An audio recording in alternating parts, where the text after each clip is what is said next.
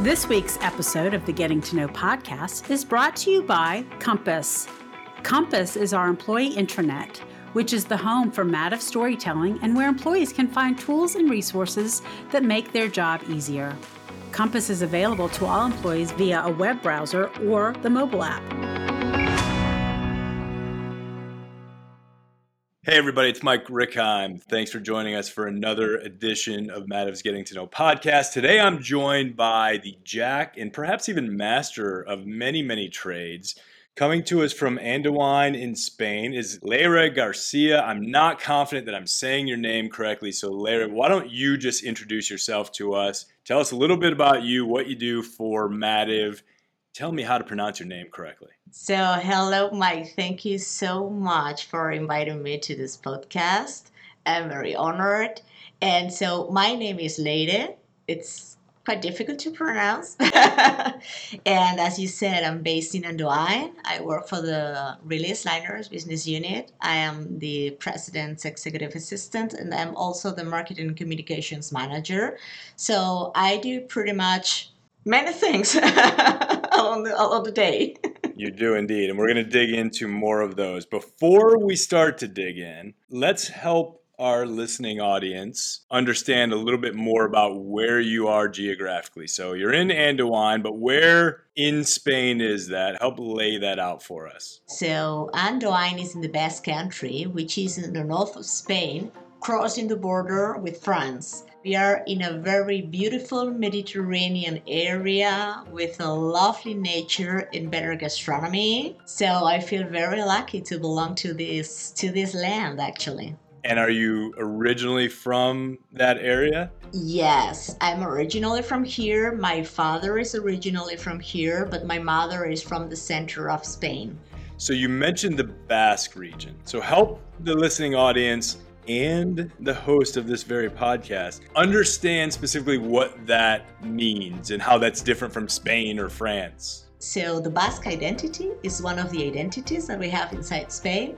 So, we have our own culture, language, and ways of understanding life in the end. We're all Europeans, we are all Spanish, but we have those beautiful differences among us that enrich a lot the culture that we have. Is the Basque language is that a dialect that is very similar to Spanish or is it a completely different thing?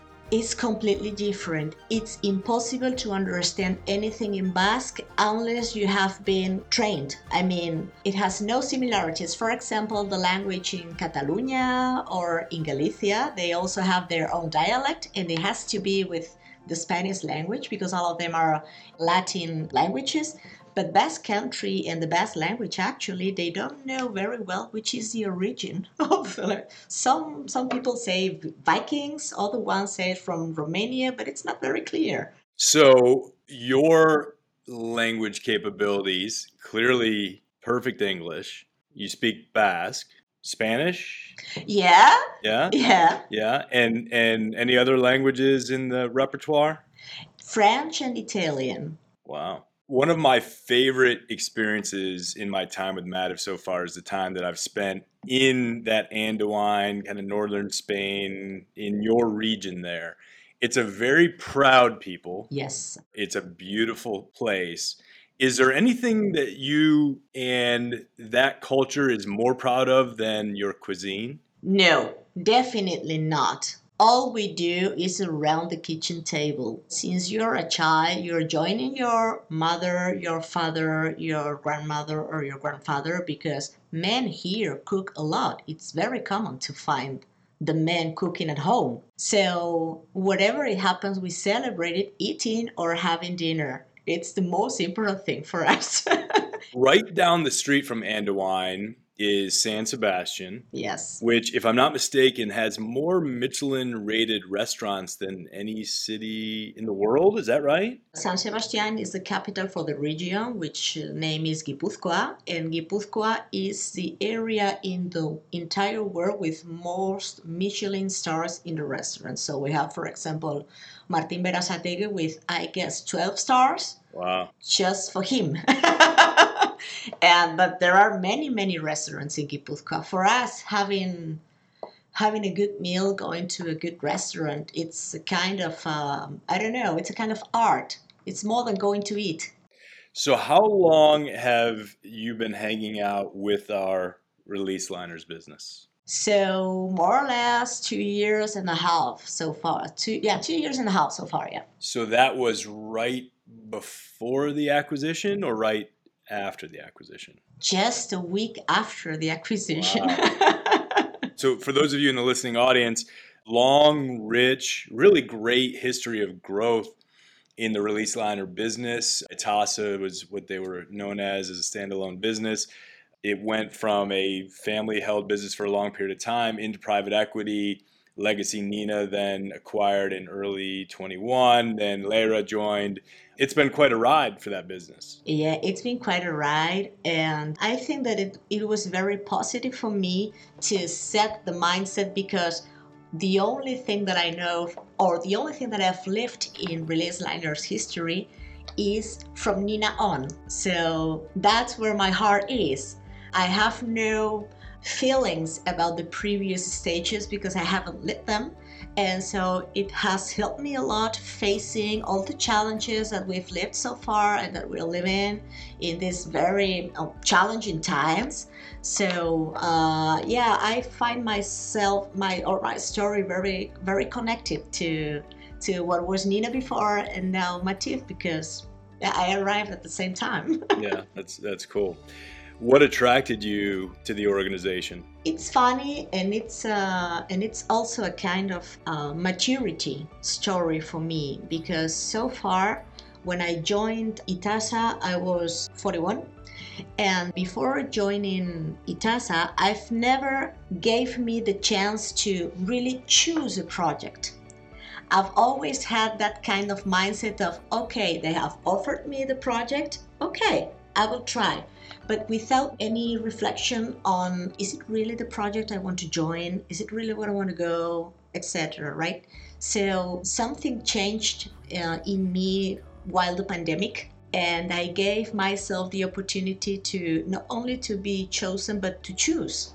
And it's a completely different story. So when I met the team and I first met Olivier Lavaux, our president, and I definitely felt that there could be I call it skin because I think that it's almost everything about skin and how you feel with people that you're working in because when things go hard or or in difficult times it's all about who is with you and who are you with.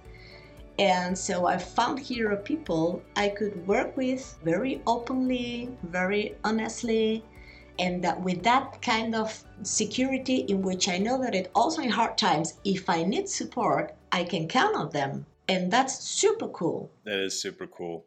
So you started as Olivier's assistant and then just continued just getting stuff done and demonstrating the value that you bring, just layering on more and more and more stuff. Is that right? Yeah, yeah, and I'm very happy for the opportunity. You know, this is like a wheel in which you're given and you bring and you're given again and you bring. I hate getting bored, so I'm very happy and lucky. What's the best thing about your current role, as broad as that scope is? What I like most is the freedom of creativity. I have freedom to create. And then for sure, I have a filter in which some projects can go on and some others Maybe it's not the moment, or maybe it's not a good project. But at least I am given the opportunity to create, to feel free to create. That's super, super cool for me. What's the weirdest job you've ever had? And I think I'm leading somewhere because I have a candidate in mind that I know you had, but I'm curious. What would you say is the weirdest job you ever had? Yeah, okay. So I think that maybe driving buses. yeah? What was so weird about that? Well, there was a time in which I in which I had a boss with which I was not connecting at all. And uh, I was very young and so I thought that the problem was more me than than his approach. So I thought that maybe I was not done for that career. And I said, okay, when you are young, okay, that's over. I'm changing my role. And I started driving a bus with uh, kids and handicapped people. And I always remember very warmly that experience because I learned a lot. but then I stopped it and I came back again for the for the assistant role.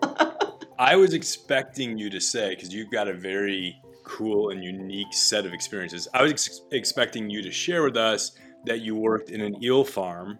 Oh yeah. So I think that's interesting. Tell me more about that experience. Um, that was like 12 years ago, 12 to 14 years ago, and uh, I was working for for a shellfish trading company. So I was a shellfish trader, and the youngest son of the um, of the um, owner of the company I was in, he had an eel farm, and he needed some support. So I asked the father, who was my boss, and I said, "Okay, do I have to join your son's company or do I stay here? because I don't want any problem."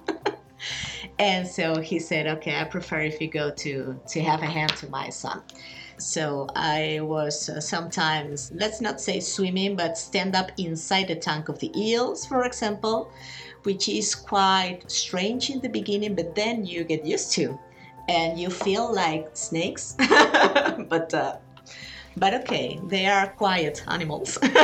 so you're standing in a tank. Yeah. You have probably like waders or like rubber pants on yes, something like that. Definitely. yeah, and you're standing how deep? Like up to your waist or like up to the chest. Up to the chest. And you have eels that feel like snakes, which is the part that really got my attention. Just swimming around, rubbing around you at what point do you get used to that? Because I'm having a hard time thinking I would ever. The first time, my fear was to I don't know maybe getting pushed by the eels and and definitely fall down to the water and have my head inside the water with the eels, and so I was always like taking with my hands the stairs of the tank. And then, like four or five times later, I was able to go to the center of the tank because I was sure that they were more afraid by me than the fear that I had of them. So when I was in the center, they were just surrounding me, but they tried not to touch me. So actually, it was quite safe. That's great. Fast forward to your current role. What makes for a really, really successful day for you? A really successful day is not only linked to me, is linked to also to the people that is uh, surrounding me. So when we have a good day of uh, good production, of you know easy stories, when you are able to do something without any kind of trouble or walls in front of you. Or, for example, if I create something and I propose it and it is accepted, that's amazing because it's like, yeah, you are like betting for something and it's getting approved. So that's cool. If you could wave a magic wand and gift something upon all of Mativ, what would you do with that? Right now, these days, I'm very connected with an idea because I have uh, a lot of uh, friends that are coached and psychologists and, and these kind of things. And we had a discussion a couple of weeks ago about the cultural differences in the big companies and how different we see life in depending on the glasses that we have because of the place we were born and how we perceive life. And so if i had uh, like the magic to do something with that i would like exchange our minds for you know a week so so to learn or to learn how to see life from others eyes that's pretty powerful i like that i like that yeah at the end of every getting to know podcast, Larry, we hit our guests with three specific questions. They're new questions for season two. So I'm going to do those with you right now. Okay. Okay. So if you were to be put on the spot, I asked you to pull out your phone, pull up your music app. What would be the last song and artist? So I can look for it because I just switched off Spotify like 20 minutes ago. So it was Bruno Mars. Bruno Mars. Count on me. All right. All right. Bruno Mars, count on me. I, I think early on we've gotten a couple Bruno Mars here early in season two. So uh, very popular in Mativ. Second question for you, uh, particularly through the lens of what you just shared around, you know, uh, different perspectives and, and that kind of thing. I'm curious, what would you put on a billboard if we gave you some some free ad space in the you know metropolis of your choice? I think uh, that it's something that I believe in the last since the pandemic i guess that i think that life is too difficult to take it so seriously i like that so just calm down chill out a little bit calm down have fun try to laugh as much as you can because anyway the time you have to cry you will cry. Yeah, fair, so, fair enough. try try to have fun anyway. Fair enough. Last question for you here later what is the one thing that you would say you can't live without? I'm not very stick to material things, but now I am going to ruin absolutely this uh, big statement that I've just done, saying that I think that I cannot live without a car. Fair enough.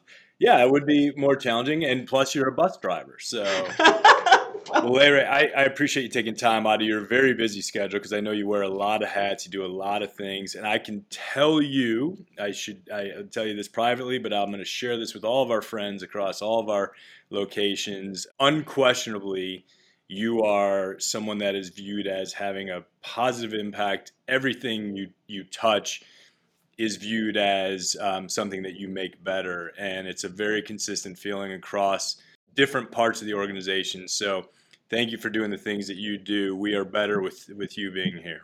Thank you so much. You don't know how honored I feel for being given the chance and uh, and the feedback of setting a kind of legacy of what I do. Doing a great job. Keep up the good work, and we appreciate you educating us on the Basque region and the Basque language, a little bit about release liners and what you do. I invite everyone to visit the Basque Country. We'll have them look you up. For those of you in the listening audience, hope you enjoyed getting to know Leyre a little bit more, and we'll talk to you again very soon. Thank you so much.